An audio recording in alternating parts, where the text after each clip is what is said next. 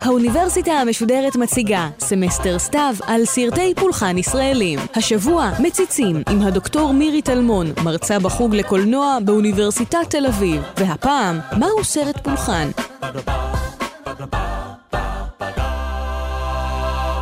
ישנה ברוח של הבוקר הרגשה של חוסר משקל. כשאתה עוזב בשקט את הצריף המכוסה בטעם ובחצר ישנו צינור שהמים עוד נוזלים לו מאחור. ויש ים יותר למטה שיהיה להם תמיד לאן לחזור שלום לכם, אנחנו בסמסטר מיוחד של האוניברסיטה המשודרת של גלי צה"ל, שעוסק בסרטי פולחן ישראלים. השבוע אני אדבר איתכם על הסרט מציצים. נשאל את עצמנו באילו אופנים מציצים הוא סרט פולחן, ומה המשמעות של כל זה בהקשר הרחב יותר של תרבות ישראלית, של היסטוריה תרבותית בישראל. נפתח בשאלה מה הם סרטי פולחן. באופן מעניין וייחודי, סרטים אלה מוגדרים לא על פי מה שהם, מאפיינים תמטיים, אסתטיים או ז'אנריים שלהם, אלא על פי הקהלים שלהם, ומה שהם עושים איתם. ויקיפדיה, הידועה כאנציקלופדיה שהיא קהילתית, אינטרנטית ומותאמת לתפוצה עממית נרחבת, היא אולי המקור המתאים יותר להגדרה של סרטי פולחן. סרט פולחן או סרט קאלט, קאלט מובי, הוא על פי ההגדרה בוויקיפדיה, סרט שמושך קבוצה נאמנה של מעריצים אדוקים, ונשאר פופולרי לאורך שנים רבות בקרב קבוצת המעריצים האדוקים שלו. אה, הפופולריות של סרטי קאלט מתבטאת בצפייה חוזרת ונשנית בהם, ובציטוטם המעיד על בקיאות מופלגת שהיא תוצר של צפייה ריטואלית, טקסית ופולחנית, חוזרת ונשנית. בהקשר הישראלי מוגדרים כסרטי פולחן סרטי בורקס, כמו חגיגה בסנוקר, צ'ארלי וחצי, ספר נשים, משפחת צנעני וגבעת חלפון אינה עונה, לצד סדרי דרמה שנוגעים בעצב החוויה הישראלית הקולקטיבית. לכאן ויקיפדיה מכניסים את מציצים, אלכס חולה אהבה, דיזנגוף 99 והלהקה. גם סדרות טלוויזיה וטקסטים אחרים בתרבות הישראלית הפכו לקאלט, כלומר מצוטטות בקרב חלקים נרחבים מהציבור. סדרות כמו הבורר, הקומדי סטור, אחד העם אחד, החמישייה הקאמרית, והמערכונים של הגשש החיוור. זה רדיו! ודאי, ודאי. אה, תראה, אני בחלם לא התכוונתי. אני רק רציתי לשאול איך קוראים בעברית לשופשיק של הקומקום. למה? לשופצ'יק של הקומקום זה שמשפיך את התה. קודם כל קומקום במלרע ולא קומקום במלעיל, כמו טומטום במלרע ולא טומטום במלעיל.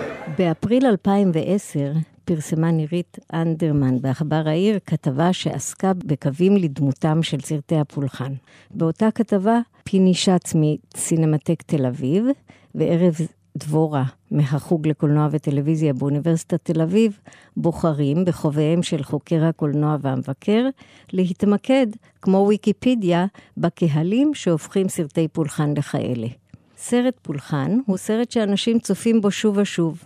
מרגישים את עצמם שייכים לחבורה נבחרת או מיוחדת, שרק היא מבינה את דקויות הסרט. כך אומר פיני שץ, מנהל התוכניה בסינמטק תל אביב. סרטים רבים מאוד נחשבים סרטי פולחן, אבל הגרעין הקשה של סרטי הקאלט, בעיקר מופע הקולנוע של רוקי וסרטי אימה שונים, הם סרטים קצת פגומים בדרך כלל, לא כאלה שמקבלים חמישה כוכבים אצל המבקרים. עם זאת, יש בהם משהו מיוחד, שגורם לחברי הכת, למעריצים האדוקים שלהם, לחשוב שרק הם מבינים את היצירה.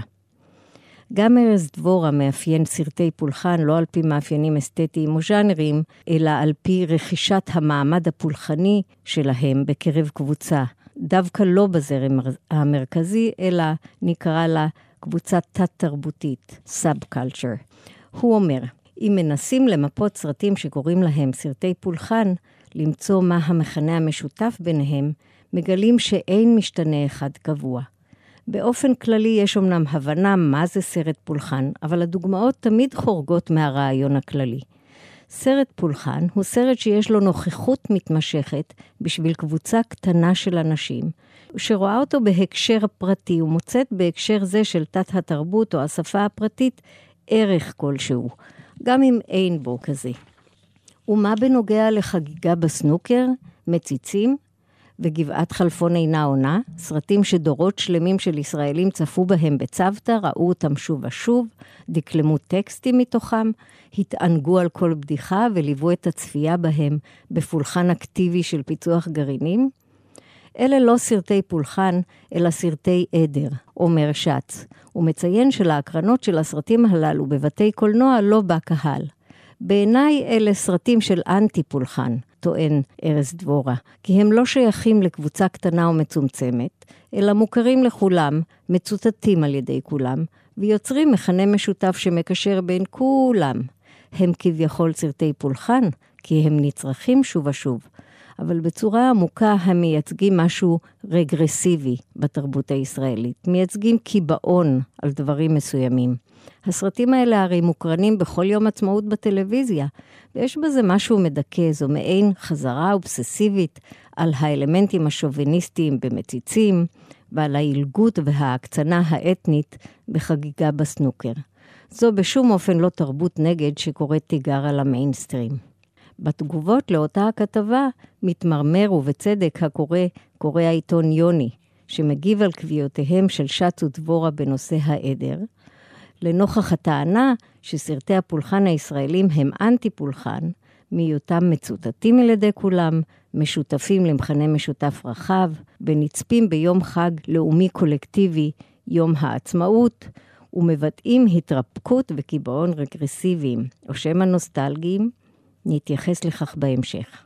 מכל מקום, יוני מתמרמר על חוקרי ומבקרי הקולנוע, הוא כותב, ההבחנות המלומדות על מה שמגדיר סרטי פולחן מתחברות אל מול גישתם המטופשת למציצים וגבעת חלפון. זה יוני אמר, לא אני. הסרטים האלו כתובים, מבוימים ומשוחקים בכמות כישרון וקסם גדולים. החבר'ה בחוף שרתון היו שוביניסטים. מי שעושה מילואים יודע שההתעסקות העדתית מבדחת בין שמירות. אני מרחם על מי שרואה גם פנינות קולנועיות, כמו הסרטים האלה, דרך משקפיים של אג'נדות פוליטיות. הדיון שלנו במציצים התמקד אפוא במציצים כסרט פולחן, בהקשר ישראלי ייחודי שבו, בשונה מהקביעה החוץ-ישראלית לגבי סרטי פולחן, לא מדובר בסרט השייך לאיזו קבוצה אזוטרית של יודעי חן, שהפכו סרט מחתרתי, אוונגרדי, חתרני, בטעם רע במיוחד, לסרט הנבחר שלהם לציטוט, צפייה פולחנית והזדהות המתבטאת בתחפושות ושחזור סצנות מהסרט באופן פולחני. אלא בא הסרט שהישראלים בחרו להיות מוקרן בשנת היובל לישראל, ב-1998, בפארק הירקון, לצפייה קולקטיבית המונית, ולחגוג את הישראליות שלהם באופן קיבוצי, ביחד, כמו אם תרצו בפסטיבלי הזמר, בשירה בציבור, או בהצבעה במסרונים לכוכב נולד. התוודעתי לפולחניות של מציצים, כשהוזמנתי לאירוע של צפייה בסרט ופעילויות טקסיות נוספות במועדון הצוללת הצהובה בירושלים בראשית שנות האלפיים. ושם נחשפתי לראשונה לטקסים הקשורים בצפייה הפולחנית במציצים, שכללו חידון על הסרט שהזכיר לי בוחני פתע בתנ"ך, ודיאלוגים מן הסרט ששוחקו על ידי מתנדבים מן הקהל, שציטטו באופן מדויק ומעורר השתאות סצנות שלמות מן הסרט. לימים סיפרו לי צופים פולחניים בימי עצמאות ובקרב חבר'ה מהצבא הסדיר או המילואים, גברים בעיקר, שהבקיאות ביכולת לצטט את הסרטים האמורים, סרטי הפולחן, היא דרישה הכרחית לשותפות בפולחן הקבוצתי. אפשר להגדיר את הישראלים כעדר בכמיהתם לחלוק טקסטים, טקסים ופורומים משותפים. אפשר ועדיף לטעמי לדון בכמיהה זו ובביטוייה הטקסיים והתרבותיים כביטוי לאתוס הגיבוש. הטקסטים המיתיים שהופכים פולחניים מגלמים על פניהם אוטופיה תרבותית.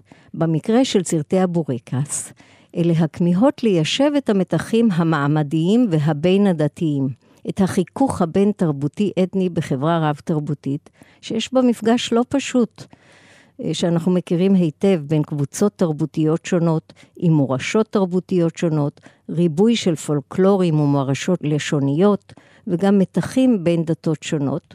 וזאת גם בתוך הספקטרום המאוד רחב ומגוון בקרב דתיים וחילוניים ישראליים יהודיים.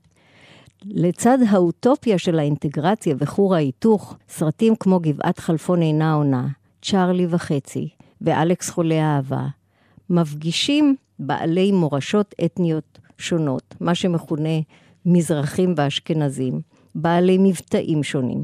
אלכס ומשפחתו הפולניה, פרוק הפרסי, פריצי היקה ויאנוש ההונגרי.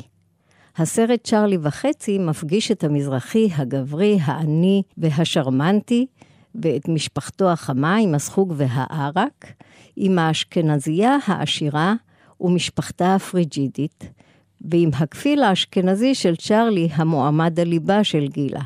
החנון עם האיגולדים, זה שמאזין לצ'ייקובסקי, זה שצ'רלי הגברי עובד עליו כמו על אשכנזים אחרים, בכללם אביה של גילה. גבעת חלפון אינה עונה ממקם את המאבק הבין-הדתי במרחב הסיפי, הלימינלי, אותו מרחב שמחוץ לחברה, במדבר, במילואים. סרג'ו קונסטנצה לשאר אותך המפקד. תצדיע סרג'ו, כן המפקד. אל תאמין לו. שתוק ויקטור. תגיד לי, כן המפקד. המצרים מתקרבים אל המוצב.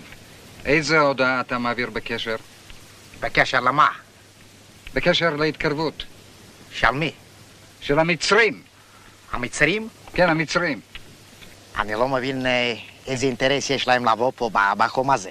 כמו החוף של מציצים, שנקדיש לו דיון בהמשך, גם המילואים במדבר סיני מאפשרים מפגש קרנבלי, פרודי ומטאפורי של בני העדות השונות, ויקטור חסון וסרג'ו קונסטנצה, עם הישראליות החדשה, הצברית, ההיררכית הצבאית.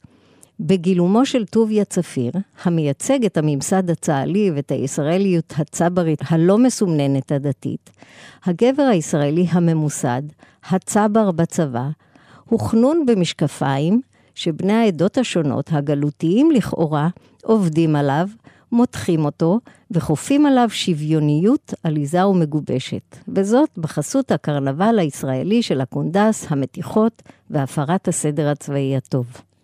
כך גם סאלח שבתי, שאינו רק המזרחי, אלא נציג המעברה, נציג העולים החדשים, הבורגנים, שמאתגר את הישראליות הוותיקה, החילונית, הקיבוצניקית, הסוציאליסטית, המפא"יניקית.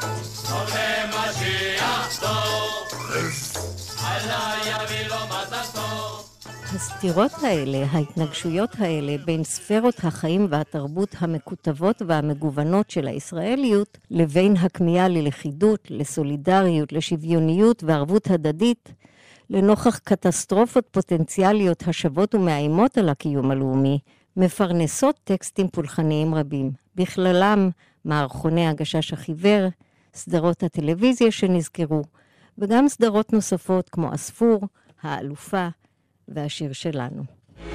עוד מעט תתעורר ותראה כל השמיים כוכבים. אומברטו אקו, בדיון שלו בסרט קזבלנקה כסרט פולחן וכקולאז' אינטרטקסטואלי, מאפיין את סרט הפולחן, ממש כמו שבחרו כותבי הערך עבור ויקיפדיה, ככזה שצופיו זוכרים, צופים בו שוב ושוב, ומצטטים ומשחקים מחדש סצנות שלמות מתוכו.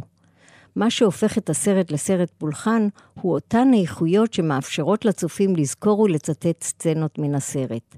זה קשור במאפיינים של הסרט עצמו, במה שאקו מציע להגדיר כסיטואציות ארכיטיפיות וטיפוסים ארכיטיפיים, שהם הצטברו בזיכרון הקולקטיבי בתוך מסורת תרבותית, עממית, פופולרית וקנון קולנועי שהצופים מזהים ומכירים היטב. במפגש עם הטיפוסים הארכיטיפיים והסיטואציות האלה, אה, הם מקנים לצופים תחושה אותנטית של דז'ה וו. עבור אקו, איפה לא מדובר ביציר שולי של קבוצה שמנכסת לעצמה את הסרט על תכונותיו הלא שגרתיות, הטרעשיות, אלא דווקא בהמון, בזרם מרכזי, אולי הוא עדר, כזה שבוחר לעצמו מה להפוך לאובייקט פולחני, שמזהה את הארכיטיפים האינטרטקסטואליים המוכרים והאהובים, הקנוניים או מסורתיים, בתרבות שהוא חי ונושם. מהם איפה הארכיטיפים האינטרטקסטואליים, הטיפוסים החוזרים בסרטים שהפכו לסרטי פולחן בישראל? בבורקס ובמערכוני הגשש, בסדרות כמו הבורר, הקומדי סטור ואחד העם אחד, קל אולי לזהות אותם. הטיפוסים האתניים העדתיים המאופיינים באופנים היפרבוליים, מוגזמים ומופרזים, והנוסחה העלילתית שמאמתת אותם. ז'וז'ו חלסטרה מול החנונים האיגולדים או נציגת הממסד המוגחכת, המזרחי מול הרומני או הרוסי או האשכנזי בכלל. ההפרזה הקרנבלית באפיון הטיפוסים הד... העדתיים. הצבר מול הגלותי, האשכנזי מול המזרחי, והבלגן מלא הקונדס, המתיחות והמפגשים הקומיים בין הטיפוסים האלה. הסיטואציות הארכיטיפיות האלה, שנכתבו על ידי קישון כבר עבור להקות צבאיות לפני שנכנסו לסרטו סאלח שבתי, שנכתבו על ידי אלי תבור, אסי דיין, זאב רווח, שייקה אופיר או יוסי בנאי, מוכרות לצופים הישראלים וחביבות עליהם. הן נותנות ביטוי למה שהשיח הרשמי מכחיש ומטשטש, לפערים ולחיכוך הבין-תרבותי, בין הדתי ובין מעמדי, ומצד שני, הן מקנות ניצחון סימבולי דווקא למזרחי המקופח, שמופיע בסרטים האלה כגברי, חם, יודע להסתדר, ומערים על האשכנזי הפריג'ידי המרובע והיורם. יתר על כן, בקרנבל הקונדסי והמבולגן של המילואים, או הלהקה הצבאית, או השכונה, ניתן להתגבר על הפערים והמתחים הבין-הדתיים, ניתן להתלכד ולהיות סולידריים במציאות חלופית אוטופית, שבה מה שחשוב זה לא להיות חנון גלותי ומרובע, אלא דווקא קונדס מאלתר ומצפצף על סמכות בשיטת הסמוך הישראלי, שאיכשהו תמיד מסתדר, גם אם לא על פי הספר. בעיקר לא על פי הספר. ככה סתם, כאילו כלום, נדחפנו לכניסה, על הדלת שם כתוב דוקטור שין עצמון, לא בכוונה... גוטה ובטלני החוף שלו, אלה שרנן שור כינה, ובצדק, ילדים מזדקנים, במאמר חשוב וקנוני שלו על הסרט, מבטאים את האוטופיה הזו, הקרנבלית, הקונדסית, המבולגנת. הסרט מציצים נפתח ונסגר בסצנות כאלה, שמבטאות את הבלגן הרעשני, הקונדסי, מאתגר הסדר הטוב והקטגוריות החברתיות המעוגנות, הבורגניות. בסצנה הראשונה, במועדון בו אלי מופיע ומנגן גיטרה, הקהל הרעשני נדחק שוב ושוב בבלגן צעקני הגודש את הפריים, כשהאדום המעצבן והמחמם מוח שולט בעיצוב הסצנה, הפריים מלא תנועה ותזזית, ובסופו של דבר, כמו במופע שבו מנסים לבצע עד תומו את השיר "הבן יכיר לי אפרים" בסרטו של אבי נשר הלהקה, המופע בפשטות מתפוצץ. באותה סצנה, ממציצים עליה דיברנו קודם, אלי, בגילומו של אריק איינשטיין, יוצא משם, מהמועדון, בעור שיניו, ומנסה להידחק למונית שתיקח אותו חזרה לתל אביב. הוא מוצא את עצמו בלב ההמון הסוער, שכמעט הופך את המכונית, ולא מניח לו אפילו לא מילימטר אחד של פרטיות שלווה. הישראליות הקדחתנית, רעשנית, חודרת למרחב הפרטי, מסכלת סדר והיררכיה, מופיעה בסצנה הזו בכל יופייה וכיעורה, באופן שמצטלם כל כך ריאליסטי, עם מצלמת כתף בתנועה מתמדת, באתר טבעי ואם לא שחקנים, non-actors. לצד המימד האסתטי ההיפר-ריאליסטי שמקנה אותנטיות לסיטואציה, הסיטואציה הזו נתפסת כארכיטיפית ומוכרת, ולא רק מהקולנוע.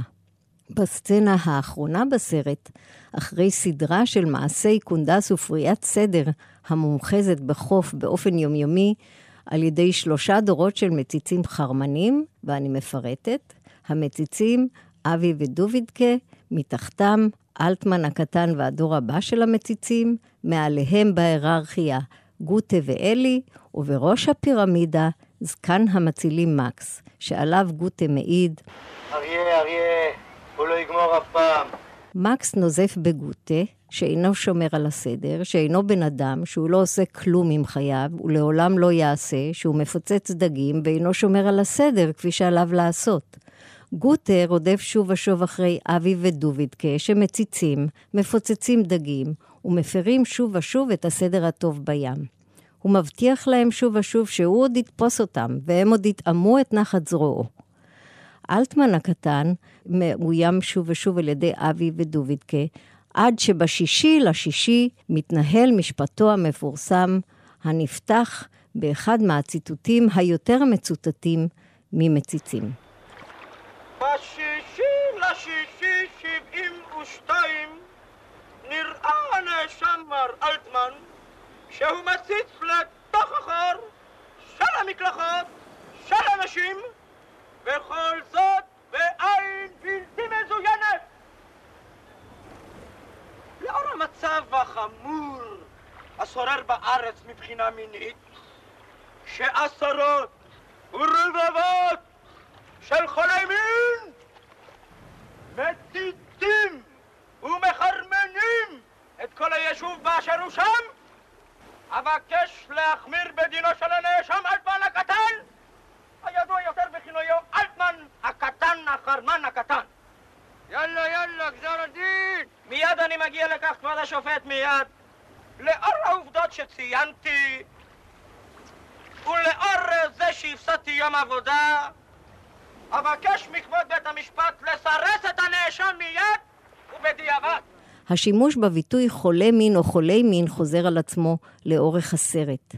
הביטוי מציצים ומחרמנים את היישוב באשר הם שם, מרפרר לשירו של המשורר הלאומי, חיים נחמן ביאליק, תחזקנה ידי כל אחינו המכוננים עפרות ארצנו באשר הם שם. שיר שכמעט הפך להמנון הלאומי שלנו במקום התקווה של אימבר.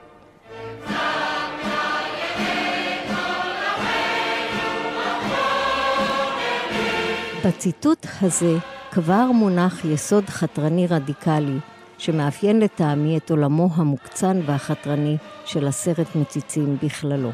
אבל לפני שהגענו לרובד החתרני, נמצה את הרובד המעגלי-דטרמיניסטי של הסרט. אלטמן הקטן נענש על ידי אבי ודובידקה כשהוא לכוד ברשת כדג ומוטבל במים העכורים על ידי גוטה, תוך שהוא זועק, הפוך גוטה, הפוך. זעקה שאולי מבטאת באופן אלגורי ומזוקק את העולם ההפוך הקרנבלי של מציצים, שכל כך קוסם לישראלים. החדגדיה הזה חוצה דורות. גוטה ואלי, שמסרבים להתבגר, גונבים את בגדיהם של אבי ודובידקה, שנאלצים לנוס על נפשם עירומים מן החוף האנרכי, בחזרה לעיר המתיימרת להיות מהוגנת. כשהסדר שב על כנו, ומילי, אשתו של אלי, מצטרפת לזוג הילדים החרמנים המזדקנים, אלי וגוטה.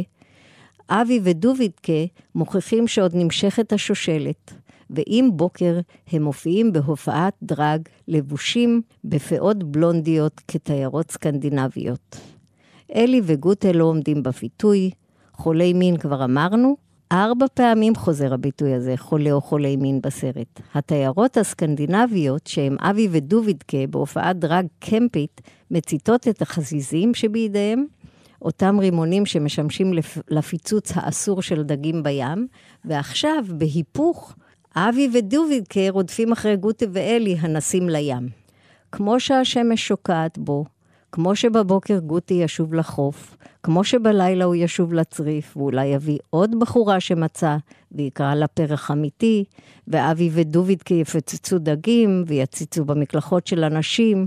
המעגליות המיתית הזו, הדטרמיניזם של ה-DNA הישראלי, הגברי, החרמן, המסרב להתבגר, להתמסד, לשמור על הסדר הטוב, להתברגן, מבטאים זרם תת-קרקעי בתודעה הישראלית, שמתבטא גם בעולם הקרנבלי המוקצן והמופרז והמבולגן של השכונה, בקומדי סטור, והשיכון באחד העם אחד, והשכונה שלנו של אורי זוהר מ-1968.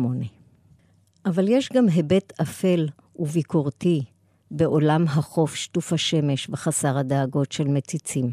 תמיד יהיה לך לאן לחזור, אומר שיר הנושא של הסרט, שאת מילותיו כתב שלום חנוך. אבל החזרה הכפייתית הזו לחרמנות ולקונדס חסר האחריות, וההפלגה בסגידה לעבר הגברי של אלטמן הקטן, מסגירה היכן מציצים סטה ממיתולוגיה צברית של נעורים וקונדס, וככה סתם.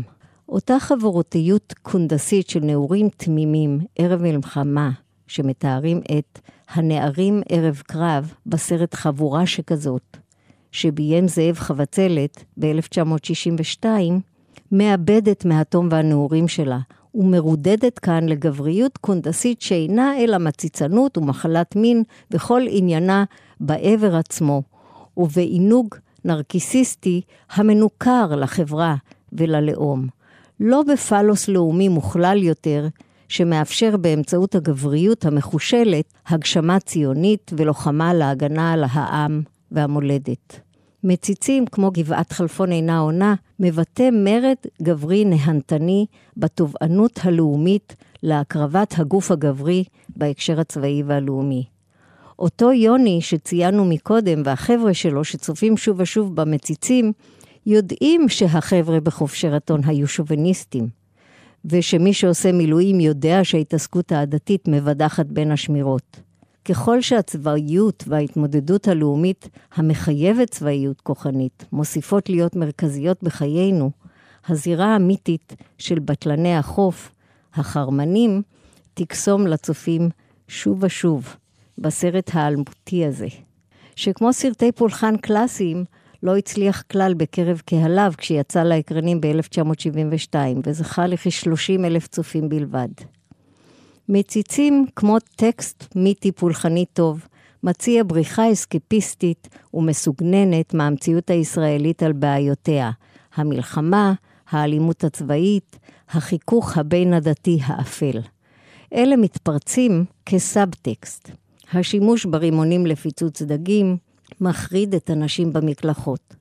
כשבחור מסופם שחרחר נחלץ לעזור לדובידקה, ולשחרר אותו מהגברת הזועקת באימה, פתח, פתח. היא פוקחת עין, מתבוננת בבחור המסופם והשחרחר, זועקת שוב באימה, פתח, פתח, ומתעלפת סופית מפחד.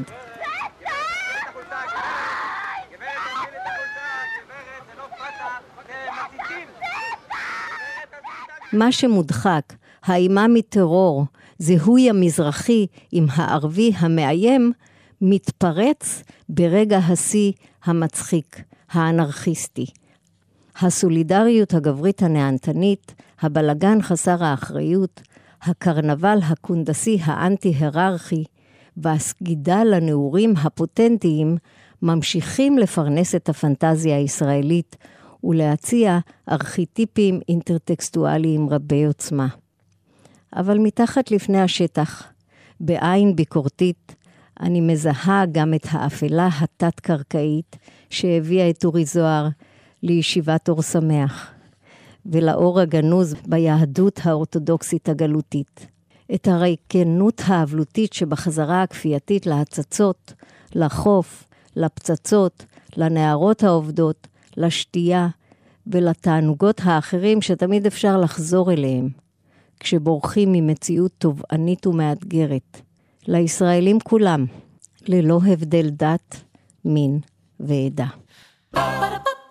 Ba-da-ba-ba-ba האוניברסיטה המשודרת, סמסטר סתיו על סרטי פולחן ישראלים. הדוקטור מירי טלמון, מרצה בחוג לקולנוע באוניברסיטת תל אביב, על מהו סרט פולחן. עריכה והפקה, תום נשר. רכזת המערכת, אור לוי. עורך ראשי, ליאור פרידמן. עורכת אחראית, מאיה להט קרמן. האוניברסיטה המשודרת, בכל זמן שתרצו, באתר וביישומון גל"צ, וגם בדף הפייסבוק של האוניברסיטה המשודרת. Ba-da-ba, ba-da-ba.